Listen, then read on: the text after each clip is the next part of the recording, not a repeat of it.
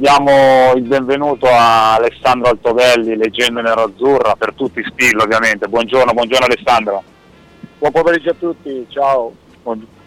Guardi, io sono, sono qua in scuola dove la, dove la, squadra sta lavorando, io partirei ovviamente con, con il mercato dato che eh, è il tema principale durante l'estate.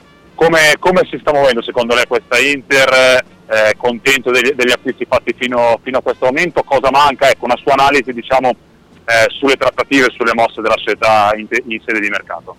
Ma guarda, io innanzitutto bisogna dare il benvenuto al nuovo presidente, che penso che a differenza di Toir, dove Toir bisognava vendere per comprare, eh, almeno quando sembra che ci siano delle disponibilità e quando ci sono delle disponibilità puoi prendere anche giocatori magari che ti possono far fare il salto di qualità, cosa che dovrebbe succedere all'Inter. Fino a questo momento l'Inter eh, ha preso un terzino sinistro ma che abbiamo visto agli europei non ha, non ha fatto tanto bene, ha preso Panega che è un ottimo giocatore in mezzo al campo e poi certo, la campagna acquisti è, è, è, al, nel vivo. Certo, oggi ho letto, ho sentito eh, Mancini vuole certi giocatori, la società ne vuole altre, a me non sembra eh, l'argomento giusto, cioè io penso che Mancini verrà accontentato perché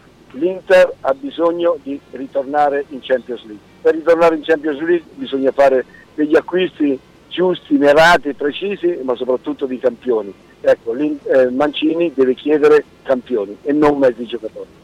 Ecco, Tabelli ha citato giustamente Roberto Mancini sul quale non si placano le voci di eventuali presunti eh, presunte vedute differenti con eh, Zhang Don. Probabilmente sono tante inesattezze perché da quanto abbiamo capito noi l'unica visione differente riguarda Iea Touré, diciamo che Mancini lo vorrebbe al contrario di Zhang. Ecco, qual è la sua idea su questo giocatore che è già due stagioni che viene accostato all'Inter? Lei direbbe no, sì è, o direbbe è vero, no? è vero, negli ultimi anni io ho sempre eh, visto Mancini eh, correre dietro a questo giocatore perché ce l'ha avuto nel Manchester City e... Occasione per, per ringraziare Drago perché è, un ottimo operatore di mercato, un ottimo... Lo so che non penso oggi, perché io ho visto, ho seguito il campionato l'anno scorso, ho seguito anche Touré e devo dire che non mi ha soddisfatto assolutamente. Non, ha, non è più giovane e io eh, se fossi Mancini dicendo, girerei su altri giocatori, dicendo, effettivamente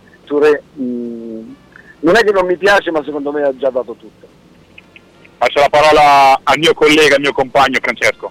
Ovviamente io le volevo chiedere dove deve migliorare questa squadra per fare il salto di qualità, si è parlato di quei tre giocatori, eh, più che a livello tattico questa squadra deve crescere a livello morale, a livello di, eh, di garra come direbbero gli argentini o ha bisogno di qualcosina anche a livello tattico?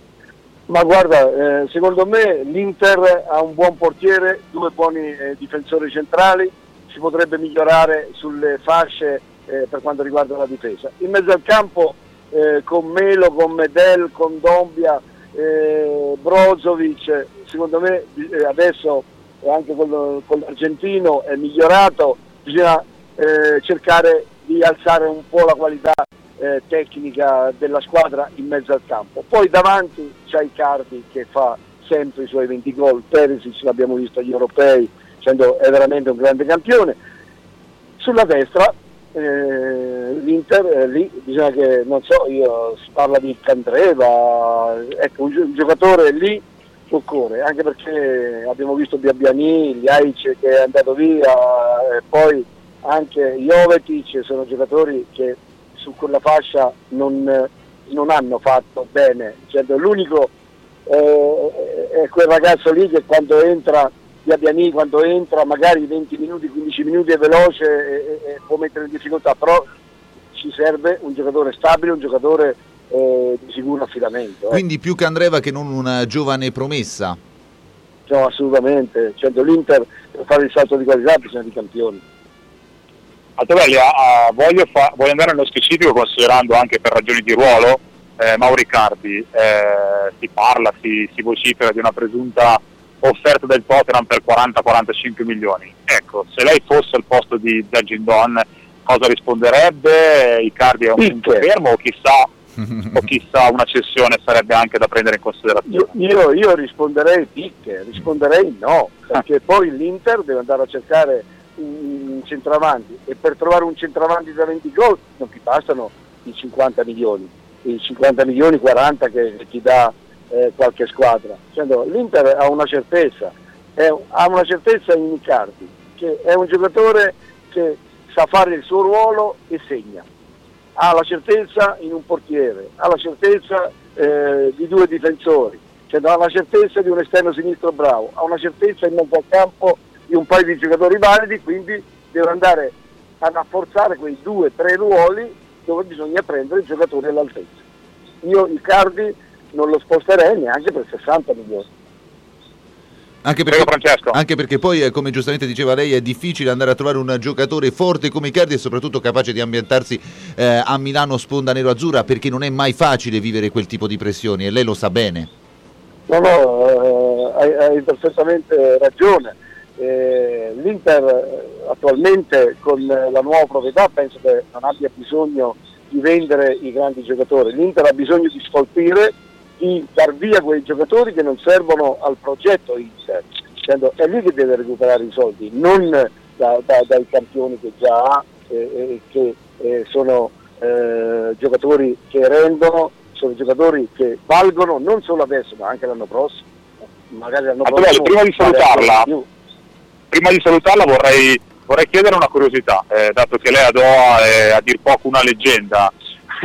L'anno scorso l'Inter ha, ha, deciso di andare proprio in Qatar per, per il ritiro invernale, ecco, eh, magari ci può essere d'aiuto. Eh? È possibile che venga riproposta eh, questa scelta, questa decisione o al momento non ci sono ancora? Allora, l'Inter, eh, l'Inter ha un ottimo rapporto con eh, il presidente del Paris Saint Germain, che è poi il presidente di Al Jazeera, il presidente è, molto amico dell'Emiro. Eh, hanno fatto già due amichevoli, uno mi sembra in Marocco e una che... A Marrakesh, fatto, sì, due anni fa l'anno scorso a Doha. E, una, e una in Qatar, in Qatar ho, ha ospitato anche la finale di Supercoppa Juve Napoli, eh, in Qatar si fanno tante manifestazioni perché vogliono crescere, si sono messi a disposizione, eh, pagano bene e poi ci sono i mondiali del 2022. Quindi eh, io penso che per le squadre italiane essendo eh, il Qatar nel mese di dicembre-gennaio quando c'è fermo il campionato c'è bel tempo e ne devono approfittare per fare la preparazione. Quindi, quindi mi pare di capire che non è d'accordo con, eh, con, i critici che l'anno scorso non vedevano di buon occhio quella scelta e indicavano proprio nel ritiro invernale a Doha diciamo, il motivo che ha portato poi l'Inter a far fatica nei mesi successivi. L'Inter, Speriamo l'Inter, che si sta bene in quel periodo e, e le squadre possono lavorare molto bene. L'Inter lo scorso anno ha cominciato a, a cedere nella partita in casa con la Lazio che è stato prima de, di fine anno, il, mi sembra che era il 22 o 21 dicembre, eh, esatto. che ha perso in casa, in casa, con la Lazio. È stato lì che sono successi eh, dei problemi fra giocatori, fra allenatori e giocatori, eh, è lì che si è cominciato a rompere qualcosa, non nel ritiro di, del Qatar.